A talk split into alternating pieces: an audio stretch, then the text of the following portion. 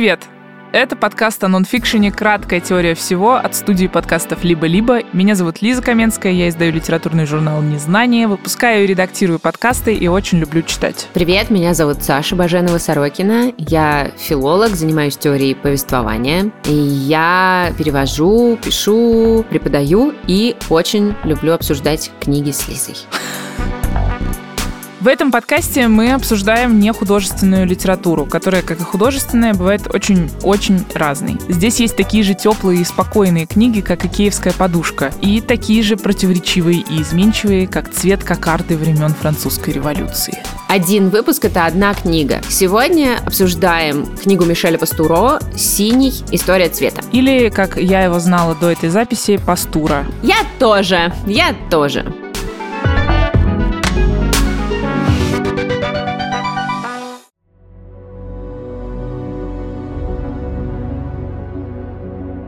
Книга «Синий. История цвета» Пастуро вышла в России в переводе Нины Кулиш в издательстве «Новое литературное обозрение». Она стала одной из самых любимых нехудожественных книг о культуре у российского читателя. На французском книга была опубликована в 2000 году и стала началом серии, каждая из книг которой посвящена одному конкретному цвету. На русском языке на данный момент также вышли история красного, история желтого, история зеленого и история черного. Концепция серии состоит в том, чтобы посмотреть на изменения, которые претерпевало понимание того или иного цвета в истории западного общества. В первую очередь конкретно западноевропейского и американского. Как тот или иной цвет стал частью нашей культуры. Как и где производились те или иные красители. Как мода на конкретный цвет менялась в одежде, в живописи на протяжении веков. История синего – самая знаменитая книга цикла. По жанру она опирается на постструктуралистский опыт историографии концепций. Мы знаем отсюда историю красоты, историю уродства Умберто Эко или историю безумия в классическую эпоху Мишеля Фуко. Это значит, что автор старается междисциплинарно исследовать и осветить то или иное понятие, проанализировать таким образом историю идей. Именно так Пастуро поступает самым распространенным цветом в современной моде и эмблематике. Тема интересная, но не то чтобы очевидно актуальная и всем необходимая. Сегодня обсуждаем, зачем вообще читать книгу про цвет, если вы не дизайнер и не искусствовед. Или не читать. Или читать. Или не читать.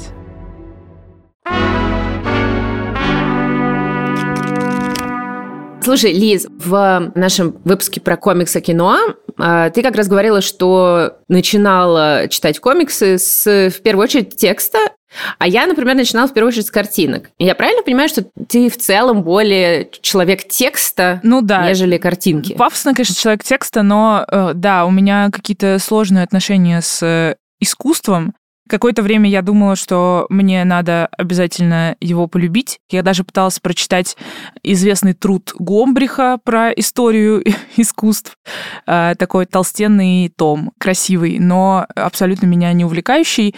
И, в общем, я предприняла несколько попыток, и как-то ничего у меня не получилось. И такое отношение у меня с детства в целом.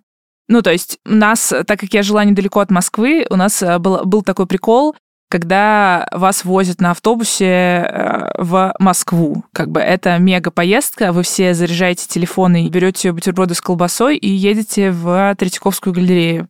Я прям помню, как мы в Третьяковской галерее, и мы, значит, у картины, я забыла, как она называется, там, огро... я сейчас опишу ее, огромная картина про крещение... Явление Христа народу? Да, ну да, да. Я по твоим да. рукам поняла. Да, по моим рукам, да, понимаешь, да, потому что это гигантская картина. Особенно в детстве она мне казалась гигантской. И вот нам начали рассказывать, что вот, автор картины Иванов, значит, ее писал там 25 лет, вот рядом как-то 100-500 набросков, я все это слушала и не очень понимала, зачем мне это. То есть это не помогает мне проникнуться э, искусством абсолютно никак. То есть как-то то, что я читаю, и то, что я знаю в смысле фактов, не приходит в какое-то чувственное понимание искусства. Поэтому, в общем, для меня и история синего была довольно неожиданным выбором. Я бы ее просто так не, не прочитала. Вот. Да, я вот помню, что ты как раз говорил, что типа, хм, а зачем, собственно, читать историю синего? И я сначала не, не могла до конца, ну, вообще как-то этот вопрос нормально интегрировать в голову, ровно потому что я как раз э, э, человек, который всю жизнь рисует. То есть для меня как раз, да, музей – это место отдыха и какого-то такого реально единения с чем-то. И я могу в музее просто все разглядывать по сто лет, просто там стоять перед картинкой и разглядывать. Ну вот, и поэтому я такая думала, ну в смысле, ну как? Ну, это же история синего.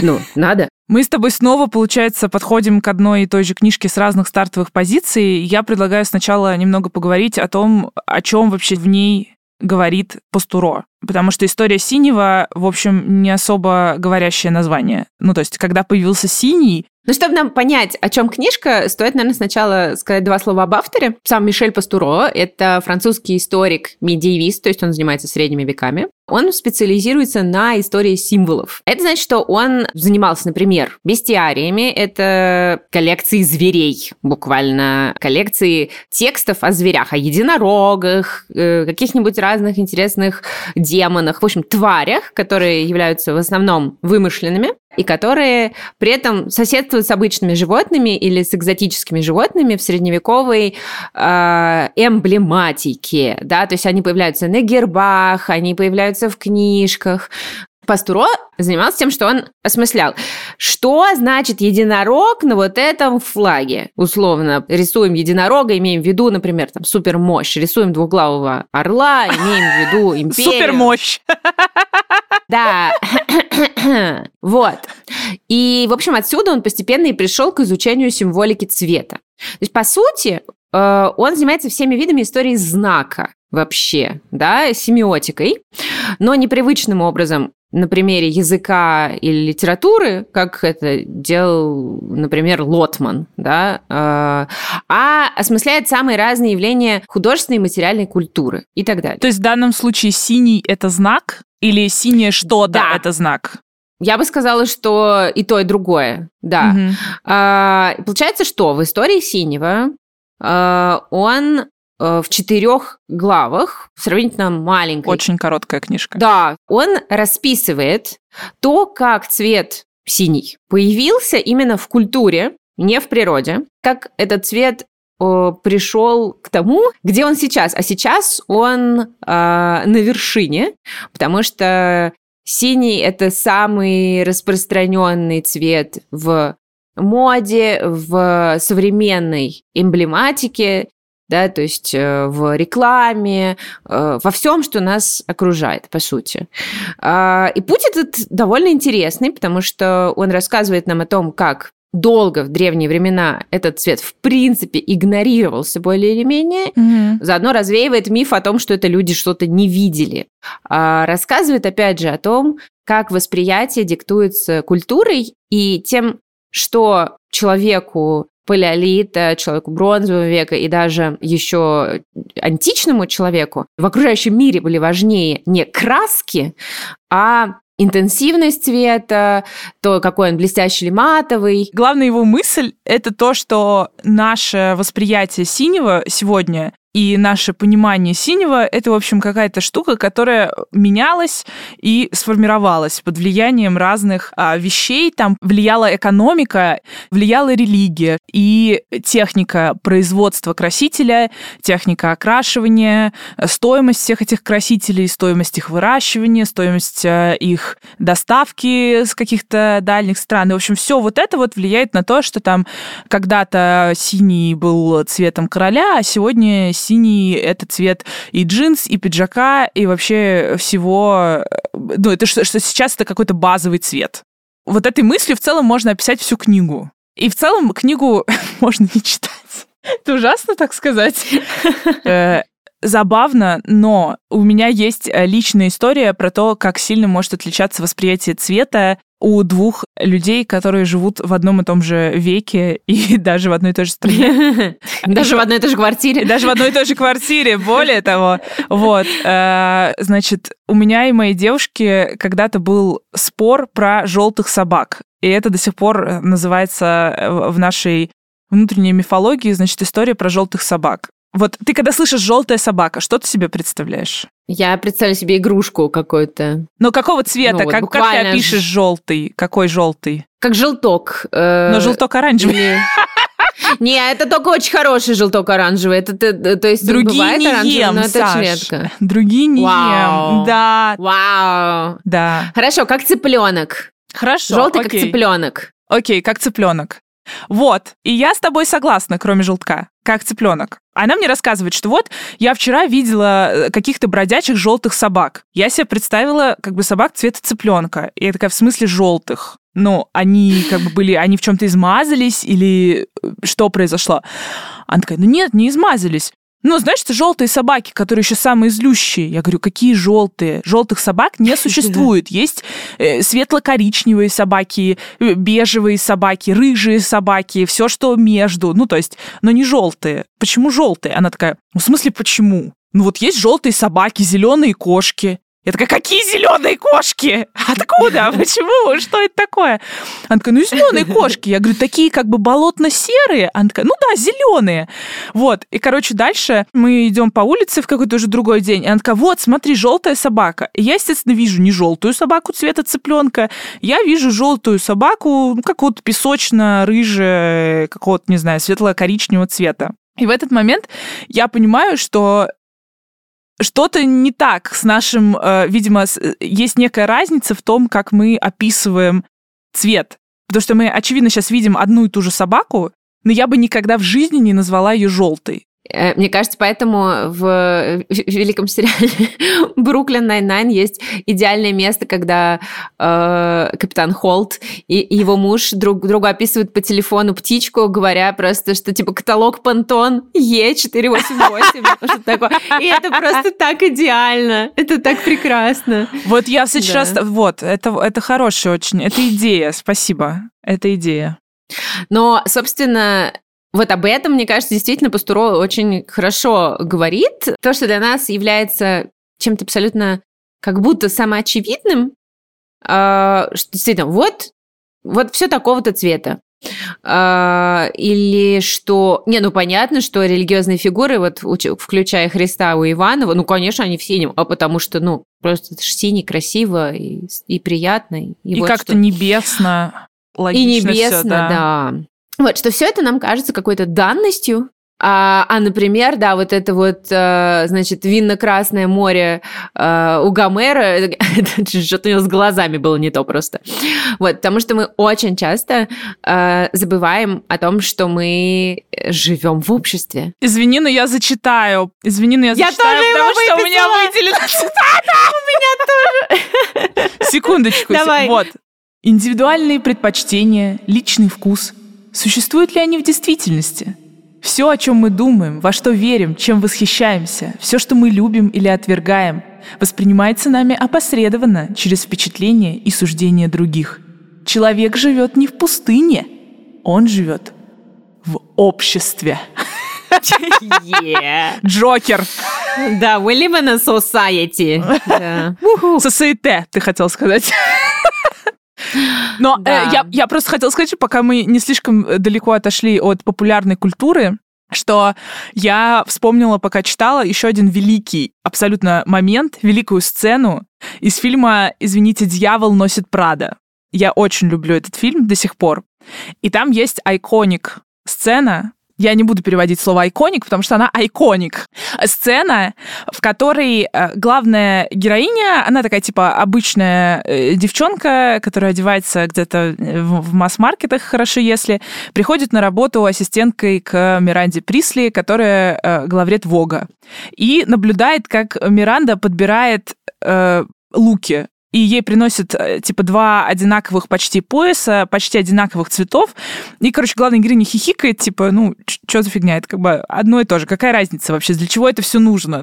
И на что Миранда Присли ей начинает зачитывать лекцию, что вот вот вы думаете, что вы сейчас пришли вот в этом свитере, но что вы его просто случайно надели, чтобы выглядеть обычно, строго или никак, в общем, что это какая-то случайность. А этот свитер мы выбрали в этой комнате, потому что вот когда-то были вот такие-то коллекции с этим конкретно оттенком цвета у таких-то а, модных домов, а потом все это пришло в масс-маркет, и потом вы это где-то там выудили и надели на себя, думая, что, ну, это свалилось откуда-то с неба, в общем, этот оттенок и этот фасон и эта модель. А вообще-то этот оттенок кто-то придумал, и кто-то ввел его в моду.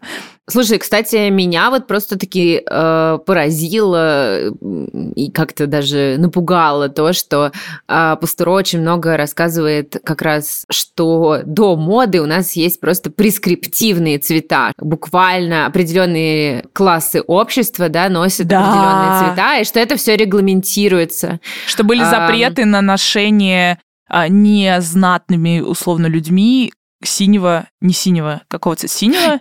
Кра- к- красного, по-моему, ну, что, типа, что, что люди определенных профессий носят. Желтый, э, да, что, в общем, э, чем ты богаче в какой-то момент, да, в позднем средневековье, тем у тебя больше клевого черного, что просто буквально классовость общества показана в том числе через цвет. И я просто помню, что в детстве меня так поражала идея э, того, как существует индийское общество, что вот в Индии касты.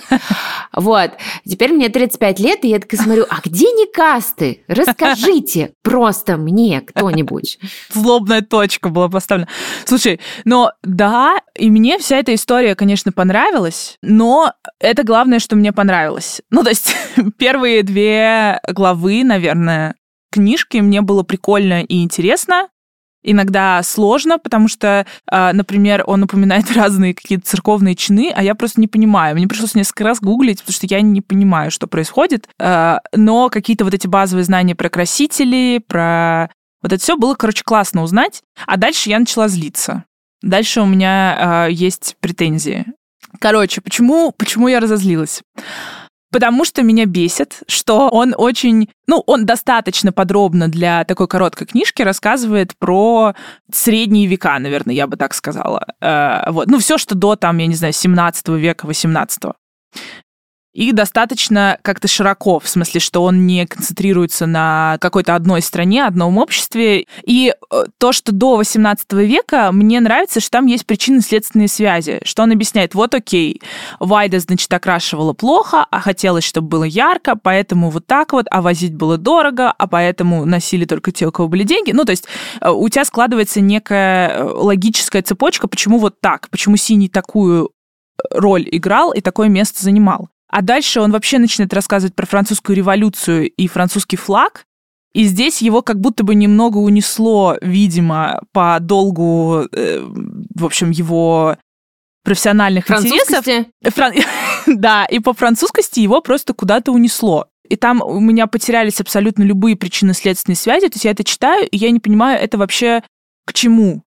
Я должна из этого понять, что. Кстати, интересно, потому что мне как раз нравится глава про флаг. Мне показалось, что это очень интересная история с тем, что проблемы политические и конкретных э, вот групп влиятельных ведут к тому, э, какой флаг и с какими цветами оказывается сейчас флагом Франции. Да. То есть, э... Но это про то, что вот эти группы, вот у них там синие, не знаю, кепки, что они носили, короче, и дальше вот они пришли к власти, окей, тогда у нас закрепляется синий. А вот белый — это там цвет такой-то группы, и вот у нас закрепляется белый. То есть происходит, я не понимаю, в общем, где здесь именно значение синего. Нет, так в этом же есть смысл, что значение появляется только через кучу случайностей. Ну, вот буквально кучу случайностей, которые приводит в итоге туда, куда приводит. Причем он показывает, как за очень короткий период времени и синий, и белый,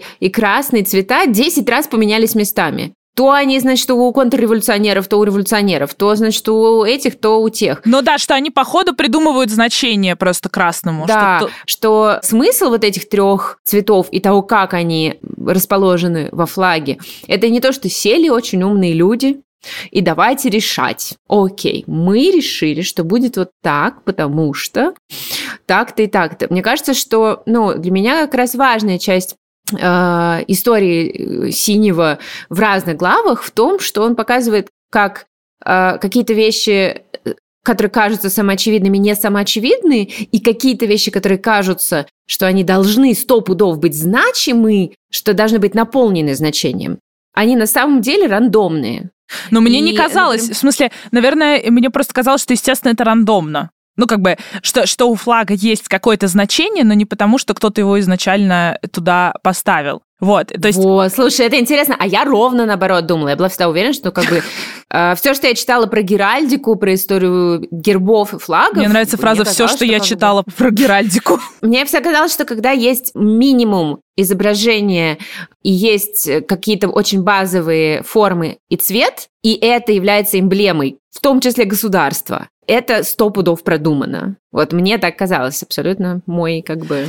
Короче, я просто закончу на том, что у меня есть любимый момент из этой главы про французов, как ее стоило назвать, а, про то, что Сначала э, форма у солдат была вся синяя, потом красителя не хватало, поэтому форма стала сверху синей, а штаны были красными.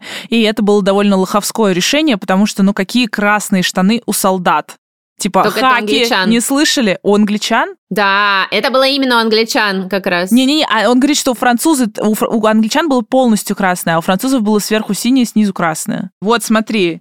Возможно, именно эти брюки из ткани, выкрашенной мареной в очень яркий красный цвет, стали виновниками огромных потерь, которые понесла французская армия в начале Первой мировой войны. То есть они были настолько sorry, упертыми, sorry, да. и военный да, министр точно. писал, Убрать из военной формы все, что имеет хоть какой-то цвет, что придает солдату веселый, жизнерадостный вид, и облачить его в тусклые, унылые тона, значит, во-первых, пойти против национального характера, а во-вторых, не дать военным выполнить традиционные функции, неотделимые от их профессии, видимо, быть клоунами. В красных брюках есть нечто национальное. Красные брюки — это Франция. И в 1914 году они отправились на фронт в красных брюках. Красных брюках. Сейчас даже карпятники не ходят карпа ловить в красных брюках. Вот это, короче, мой любимый момент, который меня повеселил после флага. Я такая, блин, ну, конечно, интересные ребята. Вот. Слушай, Но... ну, наверное, стоит сказать, что э, мы вот можем описывать очень много разных историй. Какие-то из них нас с тобой повеселили, какие-то пробесили, какие-то оставили равнодушными. Но в целом книжка, она так и выглядит, как такой набор историй. Да, как набор историй, я согласна. Это как бы прикольно и принесло некоторую пользу, потому что теперь я смогу веселить людей дольше на 5 минут. А, но про 20 век мне было мало. Там очень маленькая главка, где он просто говорит, ну а потом синий пошел в народ. И там есть немножко, значит, про джинсы, э, что вот джинсы, синие джинсы, у нас у всех э, джинсы, и поэтому мы любим синие и синие джинсы, но мне там снова не хватило каких-то, наверное, деталей экономически-технических, что ли, которые были цены в первых главах. Дальше я недовольна очень сильно заключением. Он почему-то поднимает вопросы, которые стоило поднять ранее, а они лежали. И он, во-первых, э, наконец-то говорит, что существуют другие страны, что, конечно, похвально, вот, но просто на фоне этой книжки и, понимаешь, на фоне довольно, ну, относительно всего ее объема довольно больших глав про французский флаг и Францию, и французскую революцию и так далее, он такой, а, ну вот есть еще другие страны, и вообще вот даже в культурах Африки, например, они вообще называют э, цвета а, по-другому, и для них более важно, сухой это цвет или влажный, мягкий или жесткий, гладкий или шершавый, глухой или звонкий, веселый или грустный. И тут я такая, чего? А почему мы об этом не поговорили? Ну, то есть, это же очень интересно. Это офигеть как интересно. Ну что ж, влажный цвет. Ну, сухой цвет, звонкий цвет. Это, это, это очень... Почему? Ну, и я здесь начала злиться, что он как-то и вначале не говорил, что, типа, да, вот есть очень много другого интересного, но я поговорю только про Францию там или только про Западную Европу. И что он как-то это в проброс говорит, что, ну да, ну как-то вот мне не хватило места. Да, мне кажется, что, ну, одна из самых главных проблем книги, условно, это как раз то, что в принципе, современный э, автор, хороший современный автор старается показать свою точку зрения и сразу же обозначить, э, из какого уголочка он смотрит. Пастуро этого не делает. Он называет книгу «Синий история цвета», а не «История цвета в западном обществе, ограниченная несколькими странами». Хотя, на мой взгляд, все равно рассказывает очень интересную и ценную историю, но она была бы еще ценнее, если бы у нее был другой фрейминг. Потому что, конечно, когда он говорит о Японии, и при этом вообще не вспоминает как минимум японскую гравюру, начиная со средневековья с синим цветом, это тоже впечатляет, не говоря про действительно просто все остальные страны. С моей стороны, это даже не то, чтобы какая-то левацкая претензия, типа, а почему мы говорим только о Западе. Это просто претензия к тому, что я в конце книжки узнаю, что оказывается, есть еще вот некие народности в Африке, там э, страны, в которых абсолютно иначе это воспринимается, и я просто чувствую, что мне что-то не додали. Ну, типа, какой-то тизер был, а, а контента нет. Как так? И, в общем, от этого мне обидно. Я бы лучше прочитала еще 150 страниц. Да, и в конце еще э, последняя вещь, которая меня разозлила, Саш, это то, что он в заключении уже, даже не в предпоследней главе, а в заключении упоминает, что синий а, на протяжении веков еще считался то теплым, то холодным цветом. И он в начале книжки тоже это говорит, такой вот, да, мы сейчас считаем, что это холодный цвет, а когда-то считали, что теплый, и я вам об этом расскажу попозже, попозже не рассказывать. И заключение такой, ах, да, вот, к сожалению, я не успел в этой книжке это рассказать. И книжка заканчивается. Все. Как бы на том, что он такой, вот это я не успел рассказать, и пока. Ну, слушай, как, опять же, настоящий француз, мне кажется, это вот такая классика, что да, очень много обещает, э, потом все, не, не все, не все. Какой мощный дис на французов Удовлетворяет, да. Но если да, вы любите просто... Францию, вам точно понравится эта книжка. Если вы любите синий цвет, не факт. Э, если вы любите короткие книжки, вам тоже понравится.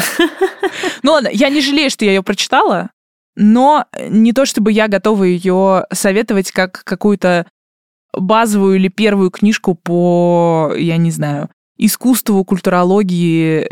Ну да, я на самом деле с тобой соглашусь. Э, во-первых, я как-то всегда эту книгу видела условно в разделе тоже культурология и искусствоведение. Да, я там много тоже чего не нашла, чего мне казалось там обязательно будет. В общем, э, мне кажется, это очень интересно, что это книжка, которая все время ты такой только начал читать, такой, о, тут что-то интересное пошло. А, понятно, мы дальше поехали. Хорошо. О, тут какая штука. А потом, а, ну мы дальше поехали. Ладно. А, я, пока. Я, это, это какой-то книжный эджинг. Это книжный тизинг. A lot of teasing. При этом, при этом, почему я сразу тебе предложила эту книгу как один из вариантов да, для прочтения? А, потому что «Синий. История цвета» вдохновил очень многих людей. Исследователей, писателей, художников. Очень многих э, читателей он заинтересовал заинтриговал. То есть э, часто люди, которые не то чтобы прям много нонфикшена читают, если читают, то вот у них есть в том числе пастуро. Мне кажется, что просто это очень привлекательная концепция углубления в значение чего-то, о чем значении мы не думаем. Ну, то есть история чашек, история молока, история хлеба. Ну, ты берешь что-то, что ты сейчас воспринимаешь как естественное, бытовое, повсеместное, ну, не нуждающуюся в осмыслении, что ли. Ты просто это видишь, носишь, не знаю, ешь, ну и, ну и ладно, ну как бы, и чё? А здесь у тебя есть шанс, опять же, немножко свою оптику, простите, э, перенастроить, и я вот именно за это люблю такие книжки. Потому что у меня просыпается интерес к миру. Я такая, о, вау, это какая-то базовая штука, к которой я привыкла, а оказывается, за ней много чего стоит. Да, я с тобой согласна. Более того, тут ты сама говоришь, что ты там кучу всего гуглила, я кучу всего гуглила. И в данном случае, ну, меня, например, это не раздражало, мне было приятно, наоборот, как бы, ну, что да. я могу дальше отсюда куда-то двигаться. Вот меня очень расстраивает, что в главе последней, в заключении, действительно, он как раз не оставляет нам много ссылок на то, что вот если вы хотите почитать про цвета в таких-то странах, таких-то культурах Африки, то идите вот по этой ссылочки. Вот. Хотелось бы. А мы сейчас вам оставим ссылочек в описании yes. на книжки, которые мы рекомендуем.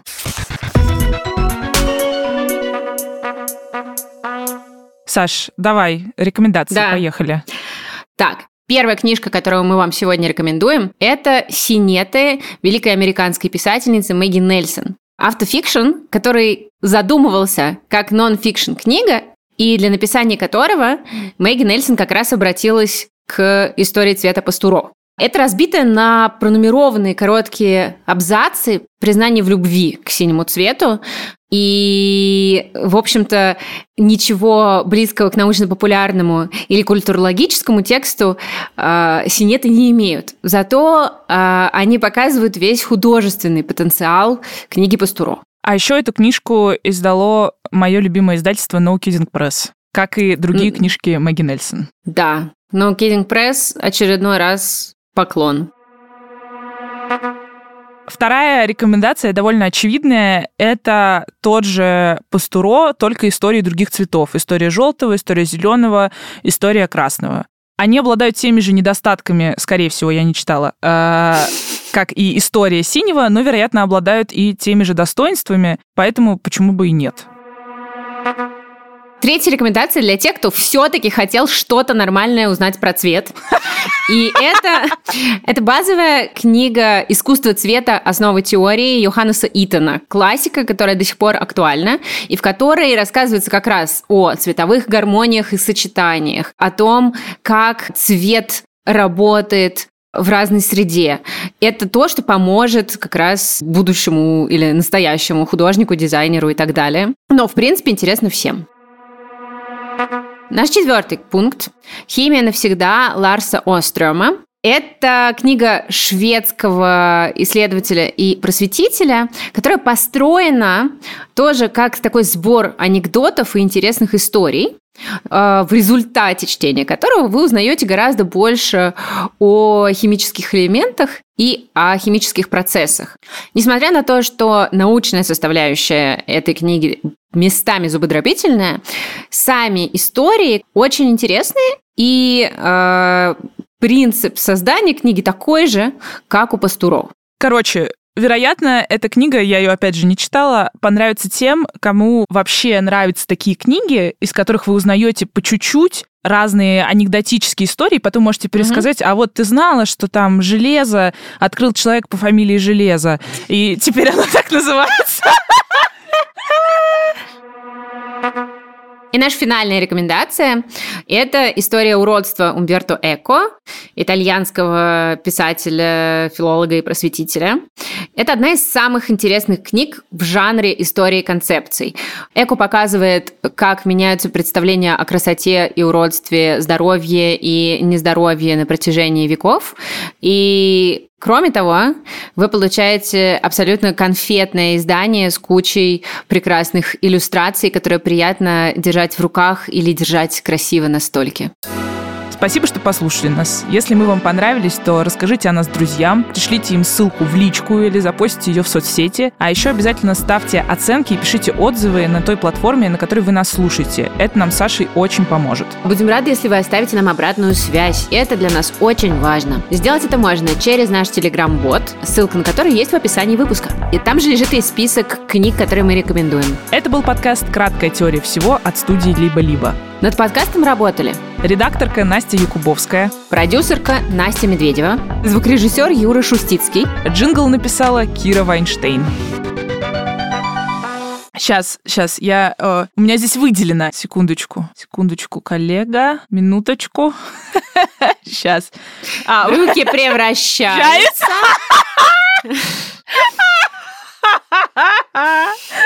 Можно просто этот выпуск будет состоять из отрывков из кино и как бы просто из всех... Эм... И блуперов того, что мы да. делаем, да. Блюперов, ты хотел сказать? Да. Очень плохо.